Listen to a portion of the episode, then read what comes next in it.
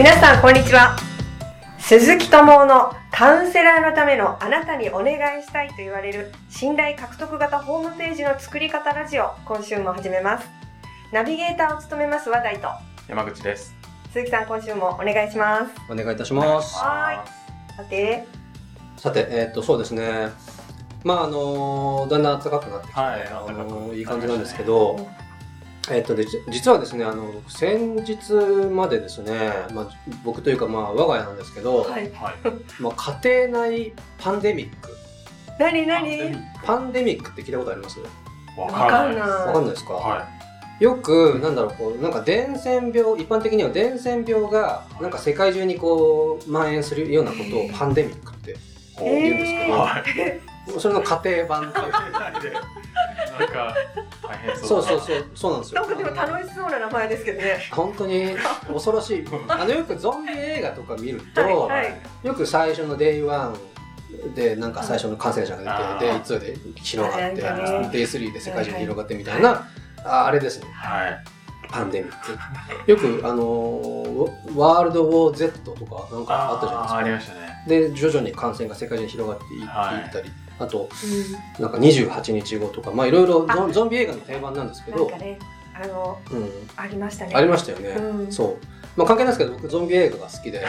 え大体そこら辺見てるんですけど。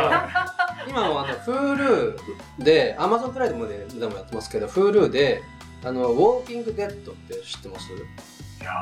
知らないですか？あんまり。ウォーキングして死ぬみたいなウォーキングデッドだと思いましたけどウォーキングデッドっていうゾンビ映画アメリカのテレビシリーズの多分ゾンビ映画なんですけど、知らない。本当にめっちゃ面白くて。え毎週緊迫感がこうそうなんですよ。ある感じのやつ。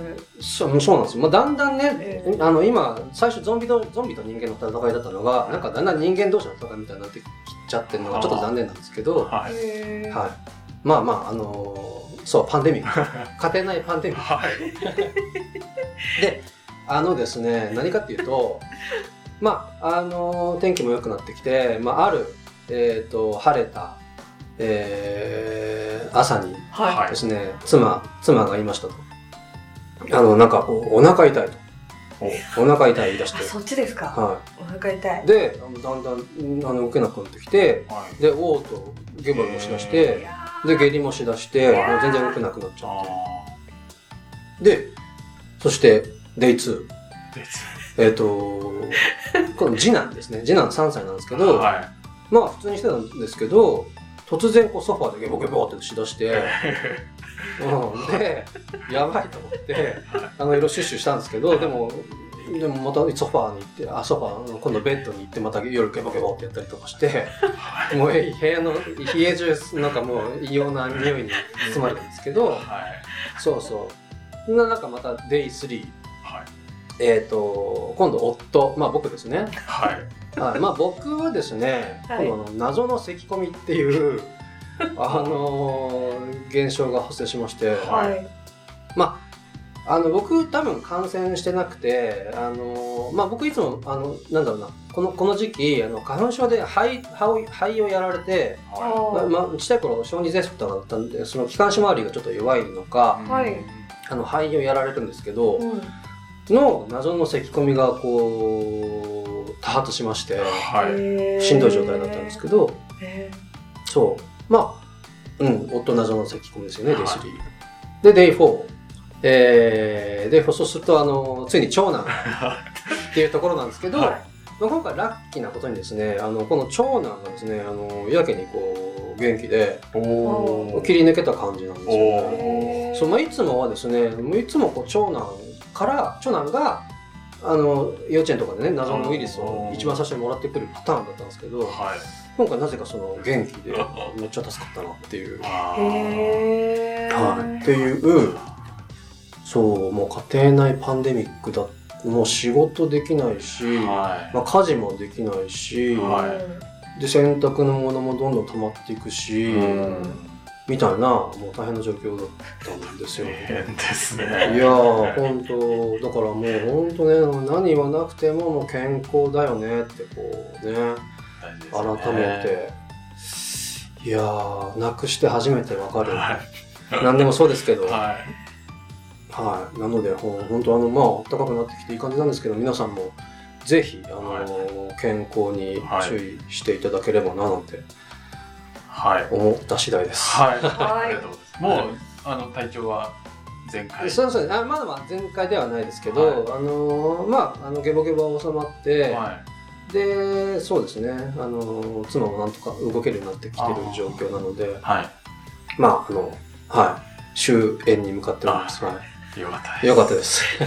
お疲れ様です。お疲れ様でしたははい。い。というところで、というところではい、今日のそうです本題に移りたいんですが、う前回そのうん3つのなぜをああ、そうですよね。ちゃんとそこに答えられないとうん。お客さんは来てくれないよと。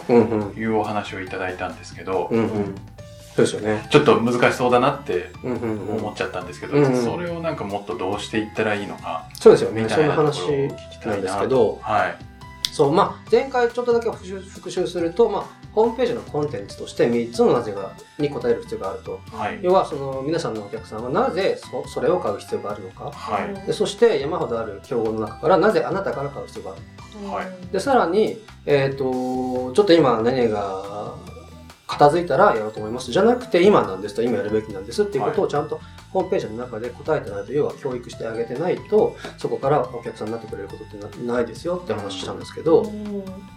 で今回はですね、まあ、ちょっと前回そういうこうなんだろうちょっとこう概念的な話をお話ししたんではい。今回具体的なですねあの、まあ、ある一つのページのそのコンテンツとかうんと構成法のやり方について具体的にお話ししていければななんて思っていて、で、えっ、とでその一つのページ何かっていうと、まあ、前回あ違うな前何回か前にですねその要はあのアクセス解析上一番閲覧率が高いんですよ。ってはいいうはい。お話しした、あの本当大切なページ一番大事なページだと思ってるんですけど、はい。あのープロフィールページですね。プロフィール。プロフィール。うん。一番アクセスが多い。んでまあそうですね。ホーム、トップの次にはいアクセスが一般的には多いです。あまあ、トップは大体そこに着地してくるんで、まはい。あ、一番多いんですけども、うん。その次に閲覧率が多いのが大体プロフィールはい。とか、まですね。あ、はい。で、そう、だからその、要はそれを見て共感してもらって信頼してもらうための、その最初のステップであるプロフィールページが本当大切だなと思ってるんですけど、はい。でそのコンテンツだとかあと構成法が大切なんですって話をお話ししていければなってそうあのーそうなんです。でですねはい。まあプロフィールページ一番閲覧率高いんですけど、はい。なんでまあしっかり作りたいとこなんですけどはい。うーんとそうだな。まずそうだな。皆さんがですね、まあ、お聞きの皆さんとかも含めてですねはい。まあ有名人だとしたら、はい。はい。有名人だったらね、このプロフィールページはもうシンプルでいいと思います。シンプル。うん、うん。シンプル。あはのー例えば誰でもいいんですけど、よく僕引き合いに出させてもらうんですが、本田圭佑さん、いああ知ってます？サッカー選手。サッカー選手。はい。まあ誰でもいいんですよ。でも、例えばあの、後でもいいんですけど、本田圭佑さんのホームページ見てもらうと、はい。あのー本田圭佑でこう、公式サイトが出出てきますんで、一番上に。はいで、プロフィールページありますんで、まあ見ていただくとわかるんですけど、はい。あのーまあ、シンプルです。ほどんな、まあ見ていただければいいんですけど、まあ、うはい。背景にですね、あのーサングサングラスをかけた圭介の顔が バーンと、バーンとはい。入っていて、で、右の方にですね、ちょろっと所属、えーメルボルン・ビクトリー FC、はい。で、えーポジション、ミッドフィールド、フォワード、はい。あとまあ生年月日とか、ちょっとした履歴みたいなのがあるくらい。ほうシンプルですねシンプルですよね。はいうん。まあ、そうですね。まあ大体そんな感じなんです、有名人の。はいみんなまあ、みんな知ってるわって話なんですけど、はいそう。じゃあですね、まあそれ本当圭介さんのそんな感じなんですけど、はいじゃあまあどうでしょう。それ男性なんで、まあ山口さんがですね、はあの、レイバンのサングラスかけてですね、い。写真バーンって敷いて、はい。で、えーっと、な職業なんとかコーチ。はい。で、えー何年起業、はい。座右の銘、座右の銘なんかあります？そういうので とにかく楽しむ。楽しむ。はい。ってかって書いてあって、はい。バーンってそれあったら、はい。はい。初めてね。全然山口さん知らない初めて来てくれた見込み客のお客さんってどう思いそうですかね？誰？誰ってなるん。じゃないですかね。レイバンかけてね。まあまあとりあえずナルシストだよねみたいなことをねまあそうそうそう、まあねわかんない。ですあの山口さんあのイケメンなんでね。あの素敵って思ってくれる人もね、うん。あのいるかもしれないんでうん。それで全然それでいいんですけど、うんうん。僕の大前提はですね、あのまあ無名のね無名の個人がはい。初めて、うん。まあ、もしくは事前に名刺交換1回ぐらいしてるかもしれないですけどお会いしして、まあ、閲覧してくれたその見込み客の人に、で共感して信頼してもらうこうんうん。としてもらいたいのでなので自己紹介ってもう超大切なんですね、はい。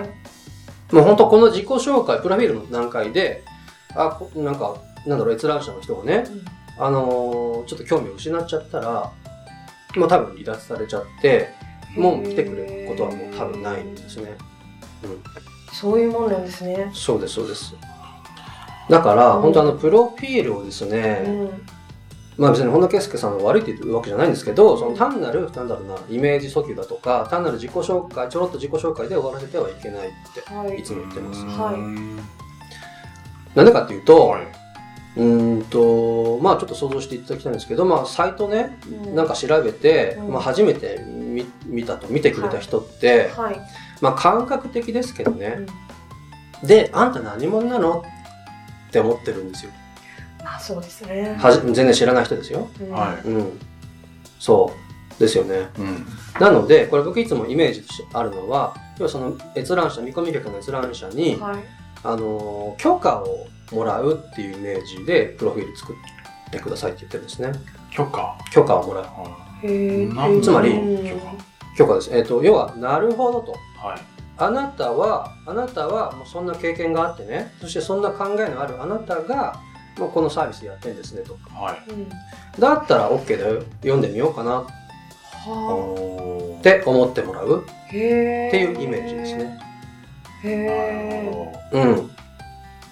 そそうそのうん。う分かりづらいですかね。これ逆真逆の話をするとちょっと分かりやすいかもしれないですけど、うん。はい。あのーまあ、例えばじゃあ分かりやすくするためにですねちょっとリアルな話をしたいんですけどはい。じゃあですねじゃあ今度和田さんですねなんかは誰かのうんうんとまあ有名人でも先生でも好きな人でもいいんですけどもなんか講演会とかなんかお話聞きに聞いたこととかってあります？あります。あります？ありがとうございます。うん。ちなみに今思い浮かんだ人ってどんなことされてることですか、あまあ、詳しく言わなくていいんですけど、うんあの結構そのセミナー会とかでうん。大御所なんだけど、私はあんまり興味がなかったんですよ。うん。でそれをあの第三者の人から送られてきて、うん。あのちょっと一緒に行きませんかみたいなああなるほどね、あまあ、セミナー会の大御所の人ですね、うん。あわかりました、うん。でまあその紹介されてね、あのいい人だからって言って紹介されて、えー興味あるなって言って講演会に行きましたと、で当然ね、まあ、まあ仮に A さんとしてね、うん。その大御所の A さん出てくると思ってまああの待ってたら、全然ね違うなんかすごくこう若手のね人が全然知らない人が出てきて、で私はね、まあ、その A, A ではありませんと。うん。でも今日皆さんご安心ください、もう今日あのねあの A のミーティングしてねあの考えをしっかり受け取ってきましたし、今日どうやってね順番にお話しすればいいかっていうのももうしっかりこのレジュメを受け取ってきました、でも私はねその A, A さんみたいにあの全然そんなセミナーとかやったこともないしやり方全然わかんないんですけどでも内容はもうバッチリなんで皆さん今日安心してお聞きくださいって言われたら どう思います？えいや別にそのもともと大ファンではないですけど、ちょっと一応内情報を送ってもらったから、うん。まあ、目通してるわけうんですよ。うんうん。でまあ写真だけなのでうん。うんご本人生のご本人をお会いしたいなっていう気持ちはこうあるから、うん。全然出てこないってなると嫌、だな。そうですよね。なかなかこうこうなんか前のめりになる感じって多分ないかなと思うんですけど、うんそう。だからプロフィールはですねあの要は閲覧者に許可もらうコンテンツなんですね。うん。要はなるほどと。あなたはこの話ができる人ですね。うん。って思ってもらう。うん。ってことですよね。うん。なるほど。うん。そしてね、で、あ、なるほど、そんな経験のある、うん。そんな考えのある人のね、あの情報ちょっと見逃すと損だなとか、はい。あこの先ちゃんと見てみたいなって思ってもらうってことですね。うーん。そう。なるほどね。なんかどう書いたらそうそうそう、見てもらえるんだろそうですよね。うんう。はい。そこら辺もまたお話ししていきたいんですけど、はいはいそう。だから、うん、そんなイメージなんですね。だからその許可もらうっていうことはですね、もう信頼関係をそこで作っていくっていうことです。ああうんー、まあでもうんうんうん。そう。なので、まあ、どうか、何書けばいいかって話もあるんですけど、はいよくまた聞かれるのが、じゃあ、そのプロフィールの情報ってどれくらいの量書けばいいんですあかって。そうですねこれよく聞かれるんですけど、うんはいあるんですか？基準みたいな。うん。僕いつも答えるのは、はい。あの、極端に言えば、もう超長くていいですって言ってます。もう、はいスクロールつく疲れるわぐらいでもいい本よ。当に？うん。プロフィールでですか？プロフィール。あのー言ってるのは、大切な、大切なのは、はい。長さとかね、はい。あと情報量とかの問題じゃなくて、はい。それが面白いかどうかですって言ってます。へえ面白いって、笑うって話じゃないですよ。はい。うんなんか、あ、この人の話うん、なんか聞きたいなとか、うん。え、その経験ってどんなことがあったんですかっていうような、なんかちょっとこう引きつける。うん。なんか好奇心をくすぐるようなはい。話ができるんだったら、お伝えできるんだったら、はい。全然長くていいですって。うーん。うんそう。まあ、正直言っちゃうと、読む、長くても短くても読む人読むし、読まない人読まないんで、へええうん。へまあ、でも、読む人、読んでくれた人に強く興味づけと、ーあ、共感して、あの、信頼してもらって、興味づけと動機づけを起こしたいんで、はい。あの、そういう、こう、引きつける話ができるんであれば、長くていいですっていつも。お伝えしてます。へえじゃああんまりこうまとめるがために短くして、うん。なんか情報量少なくなっちゃうぐらいだったら、うん一旦もう長くってもそうそうそうそうそうそう、もう全部出しで。全部出して、はい。はそう。これ逆に言うと、そのはい興味、好奇心をかきたてられないプロフィールだったら、はいもう存在してても意味ないんです。うーんあ確かうん。なるほどそうじゃあ、うんそうですよね。情報どうやってたらね、その単なる自己紹介で終わんないのか、うん。にはい。知りたいですよ。ために、じゃあどうやってね、プロフィール作るかって話うん。をしていきたいんですよ。はい。はい。ですけど、うん。ちょっと今日もあの、まあね。また時間的にね、厳しくなってきたので、はい。あのこのちゃちゃんとねお話ししたいのでまだあのこの残りの時間でちゃちゃちゃっとお話しするのももったいないんで、はい。あのまあ、今日は一旦ここまでにしてですね、はい。はいまた次回ですね、はい。そこら辺の話をはい。より具体的にお話できたらななんて思っております。ははい。はい、いお願いします。はい、お願いししまますす。うん。はい。じゃあ鈴木さん今週ありがとうございました。ありがとうございました。はい、ポッドキャストでは下の概要のところにですね質問フォームをご用意しておりますのでそちらにどしどし質問を、えーそれから感想ですねお寄せください。お待ちしております、えーそれでは来週またお会いしましょう。ありがとうございました。ありがとうございました。